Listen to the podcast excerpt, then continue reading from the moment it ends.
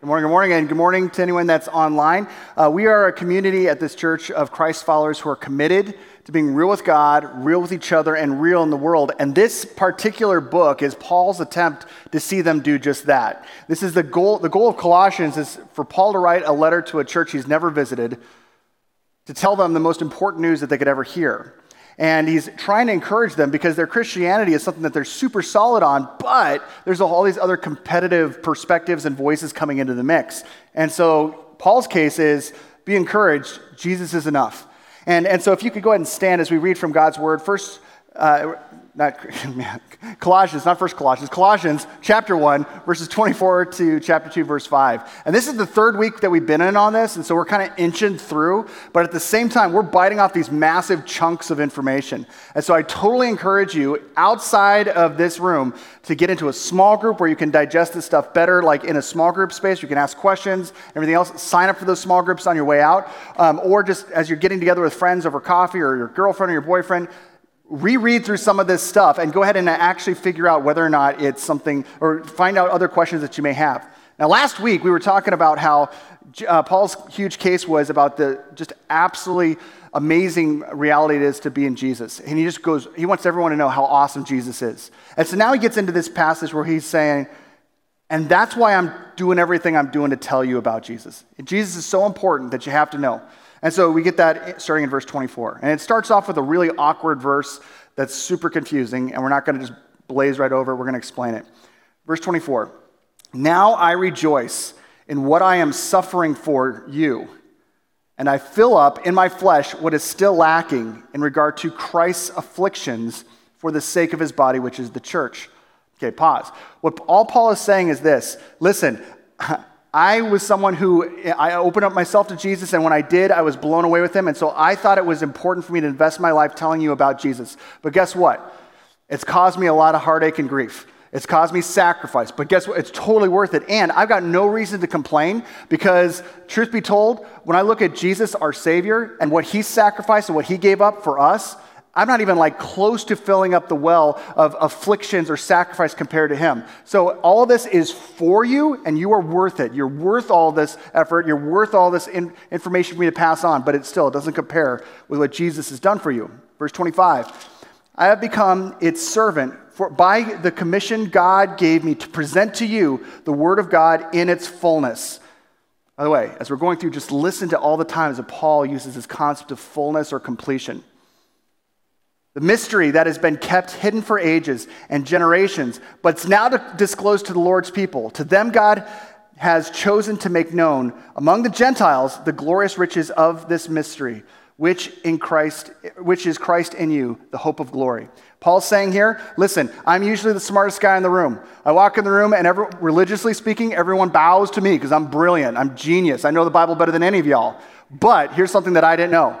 I was totally clueless to this. I was clueless to, uh, about this until I met Jesus. And this was that all that stuff that I thought was just for the Hebrews, all that stuff that I thought was just for the Jewish people, is actually, it was all leading to this where it's also for you, everybody. I was clueless to that mystery, but it's been the truth all along. And the drumbeat all along has been beating up to this point of explosion that this is now something that you guys get a chance to participate in. Verse 28 He is the one we proclaim, admonishing and teaching everyone with all wisdom, so that we may present everyone fully mature in Christ. To this end, I strenuously contend with all the energy Christ so powerfully works in me. I want you to know how hard I am contending for you and for those at Laodicea and for all who have been met who I have not met in, pers- in person. My goal is that they may be encouraged in heart and united in love, so that they may have all the riches of complete understanding, in order that they may know the mystery of God, namely Christ, in whom are hidden all the treasures of wisdom and knowledge. I tell you this so that no one may deceive you through fine sounding arguments. For though I am absent from you in body, I am present with you in spirit. You ever heard that phrase? Absent from you in the body, but present in spirit. This is where it came from. Isn't that cool? You learned something new today. I am present with you in spirit and delight to see how disciplined you are and how firm your faith in Christ is. This is the word of the Lord. Thanks be to God. Please be seated. Have you ever done something super, super difficult, but you found that it was worth it in the end? Showing up today? Um, back when Micah was 13, this, uh, with each of my boys, when they turn 13, I want to take them on a national park trip. And this was an amazing trip. Um, it was good that this was like the first one because I, I'm, i did more as far as like the amount of mileage that we hiked than I would have done with my other kids. Julie, after this trip, said, "Don't do that with any of the other kids because way too many miles and, and, at altitude." When she was right, but th- but Micah and I did it, and this is Micah and I standing in the picture. I love this picture. It makes me look really tall. I'm actually on a rock that's higher than his, his standing, but still love it. But, but this picture is so cool because this is 10,000 feet. And this was after a massive, massive hike to get up there. This is called Clouds Rest. And right over here, you know, we've all seen Half Dome, like the, the front beautiful face of Half Dome that like Ansel Adams took pictures of. This is the side. Not so glamorous on the side, but still super cool. We did this one day. We hiked down into this valley and hiked down here. And then the next day, we made the ascent to the top of Half Dome, which is 9,000 feet. So it's about uh, 1,000 feet lower than where we're at right there. But the reason I love this picture is because I, I can't, it doesn't, the picture doesn't capture it, but we are both euphoric. We are so ecstatic. And the reason we're so ecstatic is we don't have one more foot to climb higher than we were. This is as far as we were going to climb, as far as height. That was it. And, and to get to this point, there were so many points where we wanted to give up. We were just like, we wanted to tap out because it was just like climbing higher and higher. And, and we both have Illinois lungs which means that we have weak lungs. We have like barely sea level lungs. And now we're trying to like go north of 5,000 feet and 6,000 feet and 7,000 feet, 8,000 feet and 9,000 feet. And then we're there. And every step of that is just like, and, and there's points. I, I wish I would have taken, um, one of the other pictures that I had from this trip, because there was trips where we're like on the way up to this, to this point, just like 100 feet or 200 feet lower than where we're at right here, where I just took a picture of Micah. He was up ahead of me and he was just leaning on like his walking stick and just looking at me like, why? What did I do? Who hurt you, Dad, that made you do this to me? Why? And it was like that type of, because again, it was torture every step. And it was points where we just wanted to stop. But in that moment, like when we finally clear the, the, the, final spine, this like narrow thing where we're like walking across it, and we climb, out, take a couple more steps up, and we're finally at Clouds Rest. It was like there was this weird, psychotic thought, like I would do that again, like that. It was so worth it. It was so hard, but it was so worth it. The view that we got, had a chance to see, and we just hugged each other like, "You did it! You did it! You did it!" We got on that. we, next day we did Half Dome, and then eventually we got on the plane um, flying home because the one only thing that Julie wanted me to, to bring home as a souvenir was a, a living son. And um, right as we're as the plane's about to take off, I, I, was I just looked at Micah. I said, Micah, you did it. Like, do you know how few people have actually done that? And you know why there's so few people who've actually done that? Because it's stupid. Stupid hard. There's no escalators. If there was an escalator to go up to Clouds Rest, we would have taken it. But there wasn't. There's no elevator. There's no helicopter that's going to drop you off there. You actually have to go through all the hard work to get there. But as soon as you get there, you realize what a lot of you have realized in a lot of other areas of your life it's hard, but it's worth it. Many of you have had the experience, whether it's athletically, or relationally or in your grades or in, in, in, trying to get a job promotion that, that you did the hard work and it stunk. You did not like it. You wanted to tap out. But, but it was like all the hard work paid off because you got the promotion or all the work paid off because you got the grades that you needed to, to do what you want to do or all the work paid off because eventually you were able to work out some of those areas of your marriage or whatever. But it was hard, but it was worth it. And every single person in this room, all of us, have had the opposite as well. We've experienced the fact that we didn't work hard, and we're living with the repercussions of that. Had I worked harder on this area of my life, I wouldn't be here. Had I worked harder in getting grades, I wouldn't have this situation. Or had I worked harder on my marriage, we wouldn't be in this predicament. And so we all know what it's like about the concept of the fact that it's worth it. It's worth it. But as Christians, if you're a follower of Jesus, and if you've grown up in the church, you've got this weird idea about working hard. That idea is almost like, like polar opposite from what we think of when we think about our faith. I'm not a Christian because I've worked hard. Who worked hard in order for me to be a Christian? Boom. Yeah, Jesus worked hard. So because Jesus worked hard, it was like uh, I, I was okay. I, I, was able to, I, am able to be a Christian because of that. And part of it's because we've misinterpreted this passage. Another letter that Paul wrote, a letter to the church in Ephesus, starts out uh, in chapter 2, says this For it's by grace that you've been saved through faith, and it's not from yourself, not from your hard work. It's the gift of God, not by works. And so if you grew up in the church or you understand the gospel, you know that you can't add to it. You can't, like, you didn't make your faith happen because you're such a hardworking Christian, you're such a moral person. That's not Christianity. That's not biblical Christianity, at least. It's not because you worked hard that He saved you, not by works, so that no one can boast. And usually we keep it there. But the Bible doesn't. Paul didn't. Paul didn't say that. You know what I mean?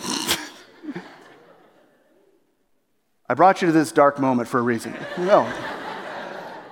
what does Paul say? So that no one can boast, for we are God's handiwork. Now, in other passages or other translations, it says masterpiece or art piece. We are God's art, created in Christ Jesus to do what? Okay, I know I'm trying to refocus you. It's like, it's like, it's like kitty cats with lasers, right? All of us ADD in the room, we're just like, yes, this is the service I've been waiting for. Welcome to Mission Rave. All right, together with me, folks. Created in Christ Jesus to do, uh, to created in Christ Jesus to do. That's right. So we are not saved by good works, but we are created in Christ Jesus to do good works. It, your good works were not the gateway to get you in. But once you're saved, you recognize what you were designed for. And what you were designed for was to work hard. And this, this is the, the thing. When we work hard, we realize that it's not us, it's the energy God's given us, which God prepared in advance for us to do. This is why, in that passage I read at the very beginning, Paul uses this phrase. He is the one who we proclaim, admonishing and teaching everyone with all wisdom, so that we may present everyone what? Fully mature Okay, the, that word fully mature is teleos in Greek. And what it means is it's this idea of like, yeah, once I was a little guy, I was five years old, and then I was eight years old. And when I was eight, I started to think about, ooh, wouldn't it be cool to be older? Okay, if you're in elementary school, or you're in junior high, or you're in high school, you're living this. Even college, maybe a little bit. You're living this. You've got these cultural milestones of age. Like when I was, when I was like in elementary school, I was like, man, I cannot wait to be old enough where my parents aren't telling me what to do. No, you can't have eight scoops of ice cream. You're not the boss of me. I couldn't wait to actually be old enough to be able to make my own decisions. I actually I couldn't wait to be 13 because at 13 you're what? Yes! And if you if anyone here is 14 and older, you know what it's like. Like, yes, I remember being 13 and now I'm 13. And then what's the next big like the next milestone in age? What happens at 16? Maybe, if your parents are nice. All right. And then, and then you get to drive, and all of a sudden you're like, I can go places independent of my parents. This is getting better and better. And you jump from that to 18 to 21. There's all, getting old rules. And it's like all, there's all these ideas of, man, every time I am able to hit one of these milestones, I have two things. I have, the, I have more opportunities, and as I'm getting older, I've got more capabilities. I've got more opportunities to do stuff I previously could not do. You don't hand a five year old keys to the car unless you're nuts. I've got more opportunities to do stuff I couldn't previously do, but I also have more capabilities to actually pull it off and do it. It's like awesome. It's so cool. And so Paul is saying, yeah, that's like in Christ. If you're a Christian and you've been a Christian for five years and you're operating and acting like a Christian of five years, totally appropriate. If you're a Christian and you've been a Christian for 15 years, and you're acting like a Christian of five years, that's a problem. If you're a Christian, you've been a Christian for your like practical whole life, and you're still acting like a five year old Christian, or you're like, yeah, I don't know much about the Bible, but you know, lots of questions in there. It's cool. I'm saved by grace. I don't have to do anything. I'd say, yeah, there's a problem there. Because your phone, you're, you're like, you're totally like double downing on the fact that I'm, I'm, I'm okay to be like an infant in my faith, not growing. And Paul says that's not what we're about. He wants to see Christians become fully mature, where you actually have the ability to do more than you previously did in previous years of your faith and the capability to do that, capability and opportunity. And so, what we want to do today is just basically say, how do we do this? The first way we do this, if we're echoing Paul, is to say that we are working hard to stay solid with Jesus. The first step of this is hard work with regard to our relationship with Jesus. And that sounds weird because we're like, man, I got to work hard at my relationship with God. You have to work hard on your relationship with anybody if you want it to be good. Okay? If you want to have a relationship, like if you want to, if you want to be a good master of your pet, you have to work at that. If you want to have a good relationship with the, with, the people that are in your house, you have to work at that. A boyfriend, a girlfriend, you got to work at that. This is all discipline and tough. And your relationship, because you're a faulty person, any relationship you have, including with God, takes sacrifice and work. And so I want to just encourage you, wherever you're at right now, and today is what, October 3rd, October 3rd, 2021. Think about where you're at in your faith.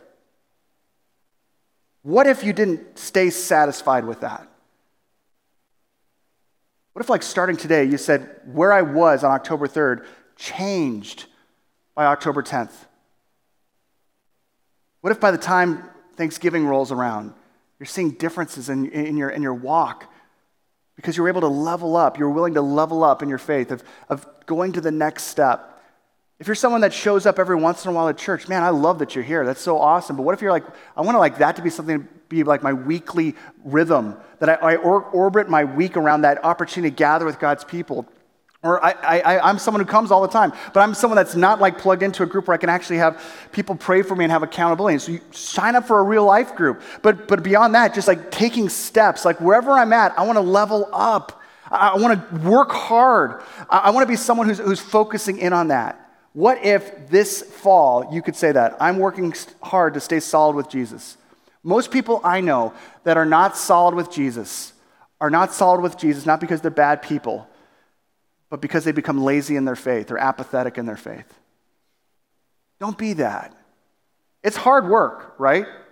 But it's, it's worth it. Let this be another one of those things where every step you're like, oh man, keep on working hard to stay solid in your relationship with Jesus. Keep on growing in that. Now, Paul, he, he wasn't just satisfied with, with staying solid in, in his own relationship with Jesus, being spiritually mature. He also wanted to be someone who was pouring into other people. Listen to what he says. He says, I want you to know how hard I am contending for you. I'm working for you, for those at Laodicea and for all who have not met me personally. He continues. My goal, here's what Paul wants to get out of this. My goal is that they may be encouraged in heart and united in love, so that they may have the full riches of complete understanding, in order that they may know the mystery of God, namely Christ. Okay, now just think about your world real quick. Think about the people you work with, think about the people you go to school with, people about the people you think about the people you hang with, and, and ask yourself the question do they know the mystery of God, namely Jesus? Do, do they have a full understanding of the riches of, of complete understanding of who Jesus is? Because most of the people that we know, they know about God, or they might, yeah, I, I, do church on Easter and Christmas, or maybe not even that. Most people we know are kind of like, yeah, to, about their faith. So they, they don't know the full, under, the full richness, but you may. And if you do, what you have an opportunity to do is, is follow Paul's lead and actually work hard. Work hard to on ramp others to Jesus. It matters. It's so important. Um, I, I uh, told, I talked about my son Rylan at Saturday service without his permission. I try not to do that with my kids. Um, and so I had to apologize last night, and my wife rightfully said, That's probably something you should probably check with him on. So, uh, Rylan, is it okay if. All right. I'm proud of this guy. I'm proud of my son. I'm proud of all my sons. But you know, it's one of the things that people think about. People either think one of two things about pastors' kids. Either they're angels or they're demons. and there are some that fall in that latter category, no doubt. My kids are, are, are they're normal human beings. They're imperfect human beings just like Julie and I. Um, they're not perfect, but I, I, am really, really proud of them. And I'm really, really proud of Rylan. Um, yesterday, um, Rylan runs cross country, like I've told you before. And that's like, that's amazing because he's, he's McFadden. He's our unicorn. He's our only athletic one. And again, we're, we're trying to, I'm sorry, Cohen. Yeah, Cohen, Cohen's, yes, yes, okay. But, but, but it's one of those things where like we want to bubble wrap the kid and make sure that he, you know, he keeps on going because that's pretty awesome. But he, yesterday, he, he uh, reached a, a, really cool level of uh, PRing. Um, which I didn't know what that meant before this season, really. Uh, what, what PR means what? Yeah, jocks. Okay. you make me sick. Personal record, then, that was really cool. I was really proud of him for that. But I got to tell you, I, as proud as I am of him PRing, which is cool, um, I was more proud of him for something else. Um, he and his other cross country friends have been like inviting their other cross country friends to Evergreen, the, the junior high ministry on Wednesday night. Like, that's like, that's cool, because that's so weird to do that. I mean, invite people to youth group if you're a teenager. Would you do that? Like, when I was 13 years old, I shared my faith with Victor Gamboa, and he became a Christian. And I was like, well, I'm done with that evangelism thing until I see Jesus. Mean, it was like, that was it. One and done. Boom. Victor, when he became a Christian, was like telling everybody. He was inviting everybody to church. People that I thought were not safe to bring to church, Victor was bringing to church. And, and like, that was just Victor. He's like, and this was what he was all about. But for me, like, as a 13 year old, I was so insecure. I mean, I was like, I've got so many things that I feel insecure about. I don't need one more thing. I have so many things that I feel inadequate about or like judged for as a human being at 13. I don't need to attack on the Jesus side of that and go, oh, yeah, and by the way, would you like to know about Jesus? Or would you like to come to church with me? These thoughts were not in my 13 year old brain. I didn't share my faith with, with Victor or invite Victor to church at school. I did it on, on when I was training him how to do the, the, the paper route that I had because I was quitting and I had to train him. That's how we got in the conversation. And it changed his life forever, which I praise God for. But I was fly under the radar Christian. Christianity on the DL. Many of you are too. What does Rylan know that you don't? What does Rylan have that you don't, that I don't? Nothing. Nothing. In fact, you probably have more than he has. One of the things I love about our church is how it's a lot of times the younger people that wake us up. A lot of us are here because our, our kids invited us to church. How cool is that? What if we took a page from 13 year olds this year?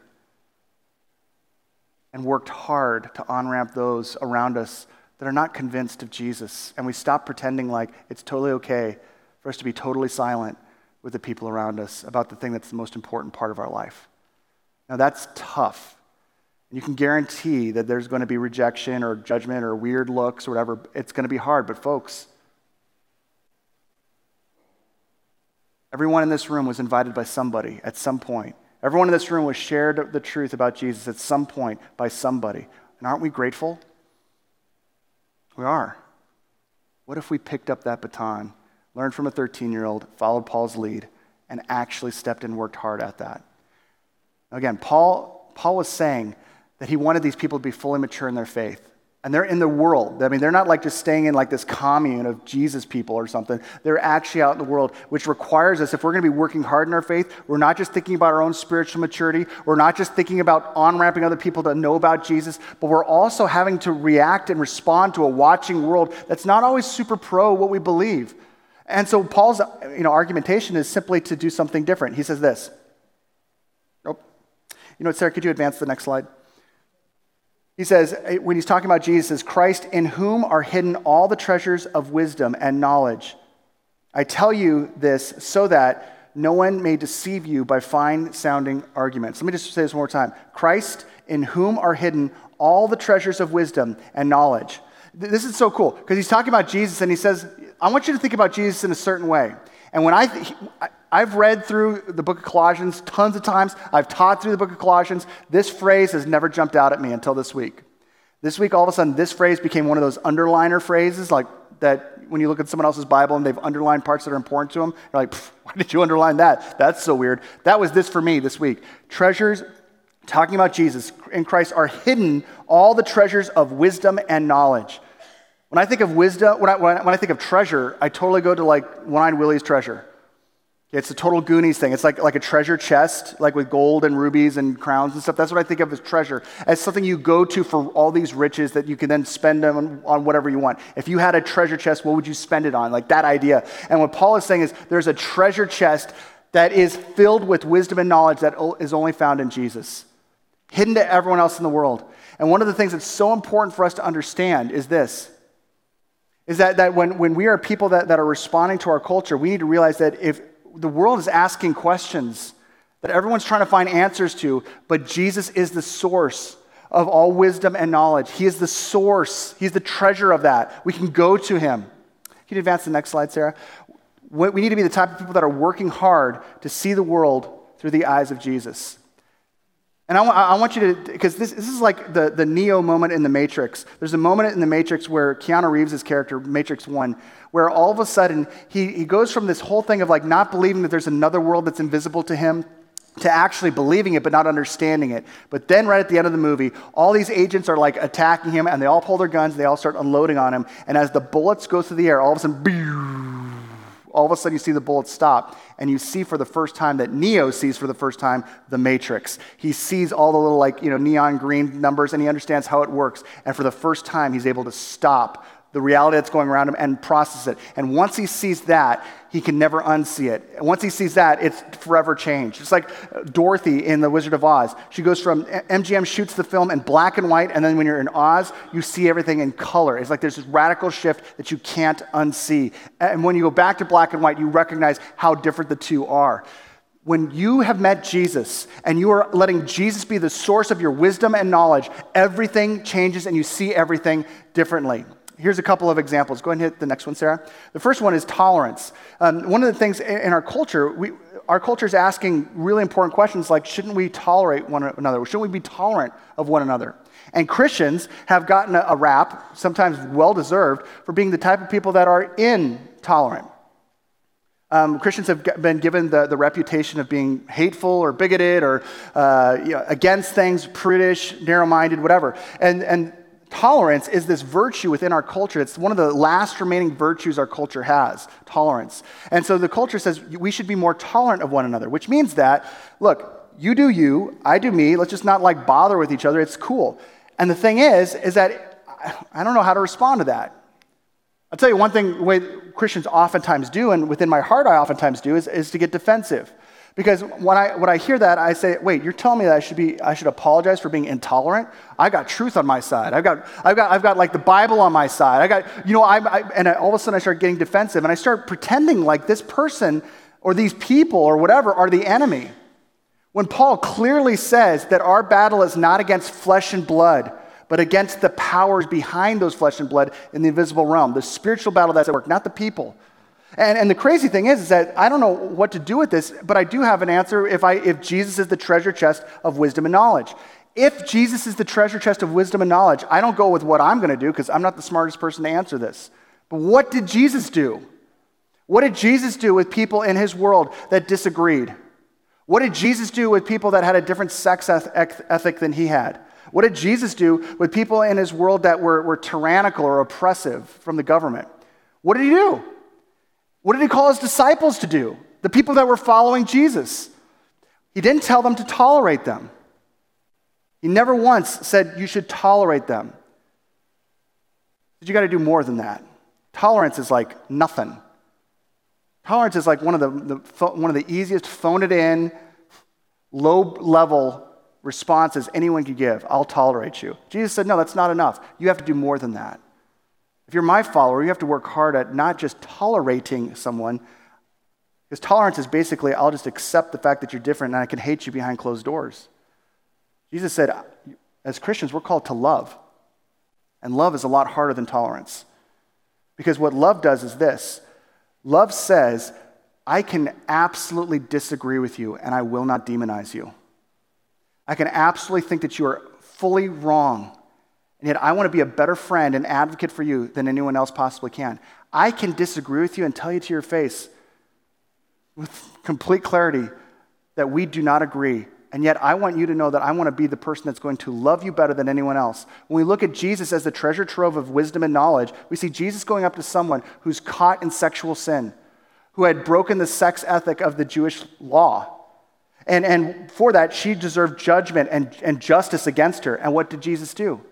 Jesus comes in and he stands in the way of all the people that wanted to give her her religious comeuppance and defends her. And when they all leave, turns to her and is able to give her the truth go and sin no more. He didn't say, hey, what you're doing is great, it's perfectly okay. He doesn't. He shows her something better than tolerance. He shows her the ability to disagree with he can actually love someone, he can affirm someone without endorsing their behavior. He can embrace someone without, without high fiving their decisions.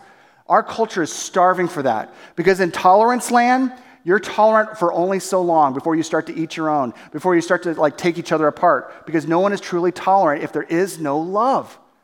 Jesus calls his disciples to do something greater. So, if we're going to go to the treasure trove of that, we see tolerance differently. Next slide. We see the next one differently as well. How could, I, uh, how could a good God allow suffering? This is such a good question. A, a, a, world is looking for knowledge and wisdom on this, and they're asking the question, you know what? Here's why I don't believe. Because a good God, how could a good God? You say that God is so good. Well, either God's not good or he's not powerful because suffering happened in my family, suffering happened in my life, and I, I don't know how to put that two, those things together. And if you're asked this, you may not be smart enough to answer it. I'm not. I'm not smart enough to give a good answer to that. But you know who is? The person who's the treasure trove of wisdom and knowledge. So I go to him. How did Jesus respond to suffering?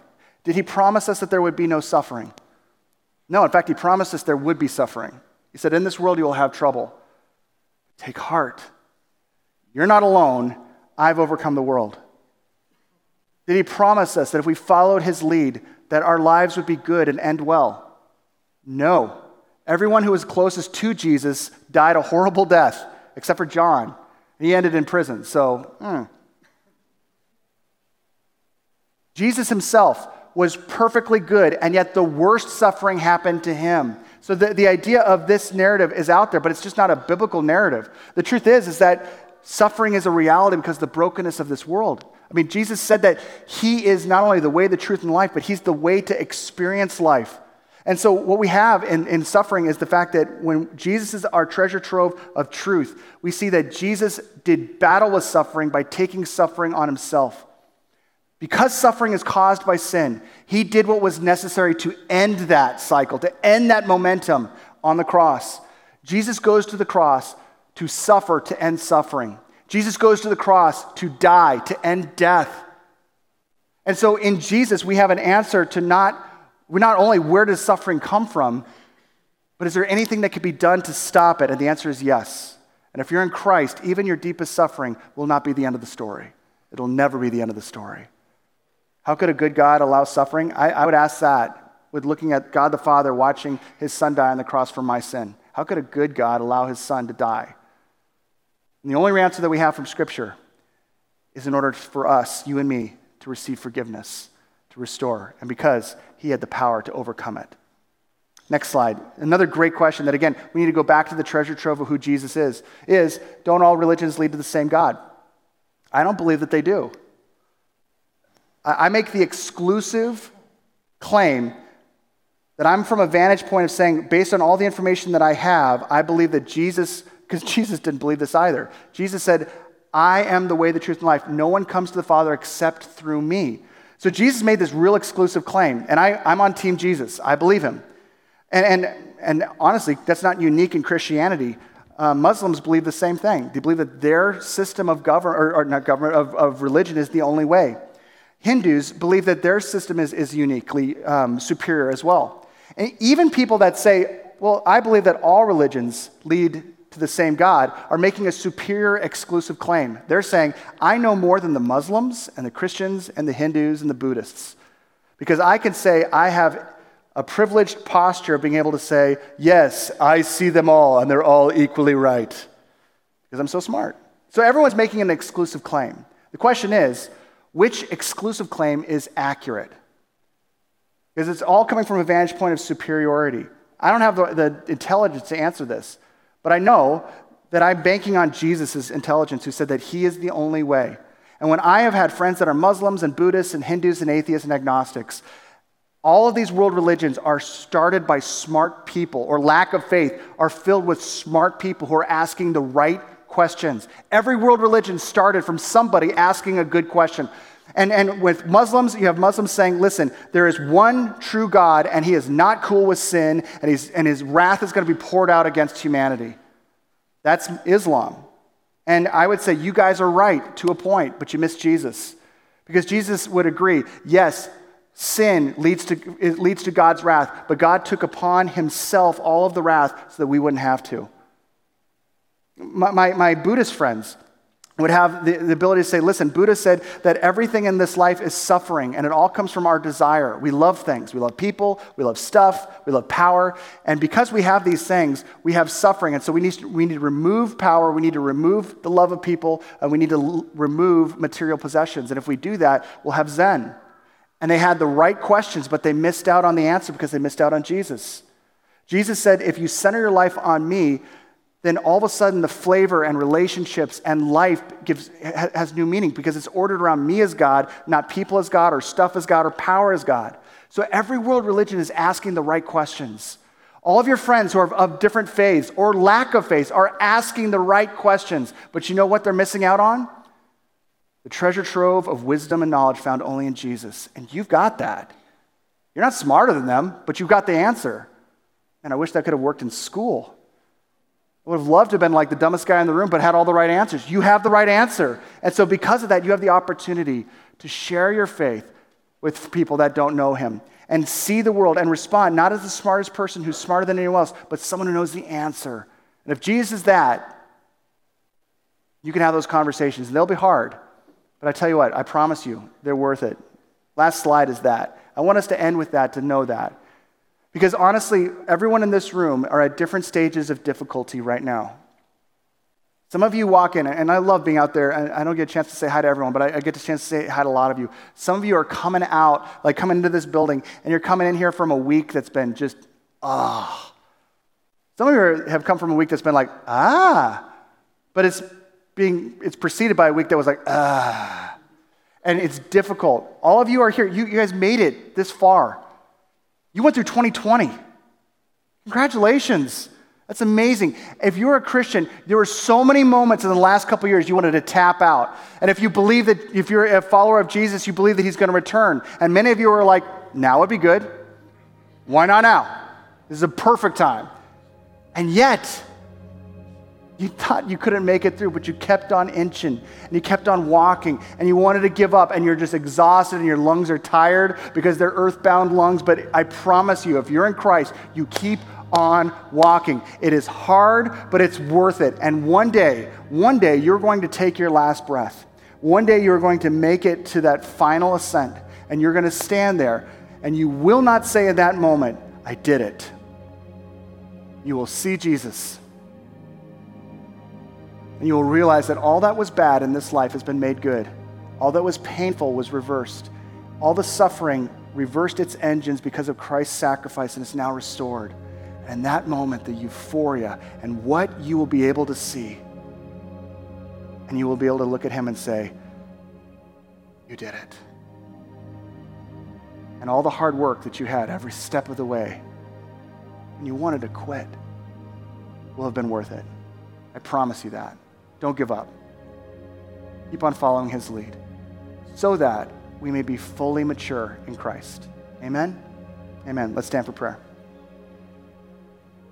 Lord Jesus, I pray that you ignite a passion to see that happen. Lord, I pray just realistically that the people in this room, we will take this, the, those of us in, in Christ, we will take seriously the idea of being fully mature in you. That we will allow our faith to level up and not just stagnate not just be where it's at, but actually see growth so that by Thanksgiving, we will have been able to look back and say, look, look what you did. Look at the small steps you've already taken. Lord, that we'll be able to say by Christmas, we'll be able to see growth in the way that we interact with others. Not because we're, we're amazing religious people, but because we want to follow you and we want to be fully mature in you. Lord, I pray for any of the areas that are hard difficult areas for us, whether it's our interactions with others about our faith or even just being consistent with our own faith ourselves and our own decisions. I pray that you give us the ability to surrender those to you and to trust you, to know that we just got a matter of days on this planet before we meet you, and that every step of following your lead will be worth it. And God, when we get a chance to see you face to face, we will give you the thanks. and We'll give you the glory. For it's in your name that we pray, Jesus. And all God's people said, Amen. Amen. All right, let's go live it.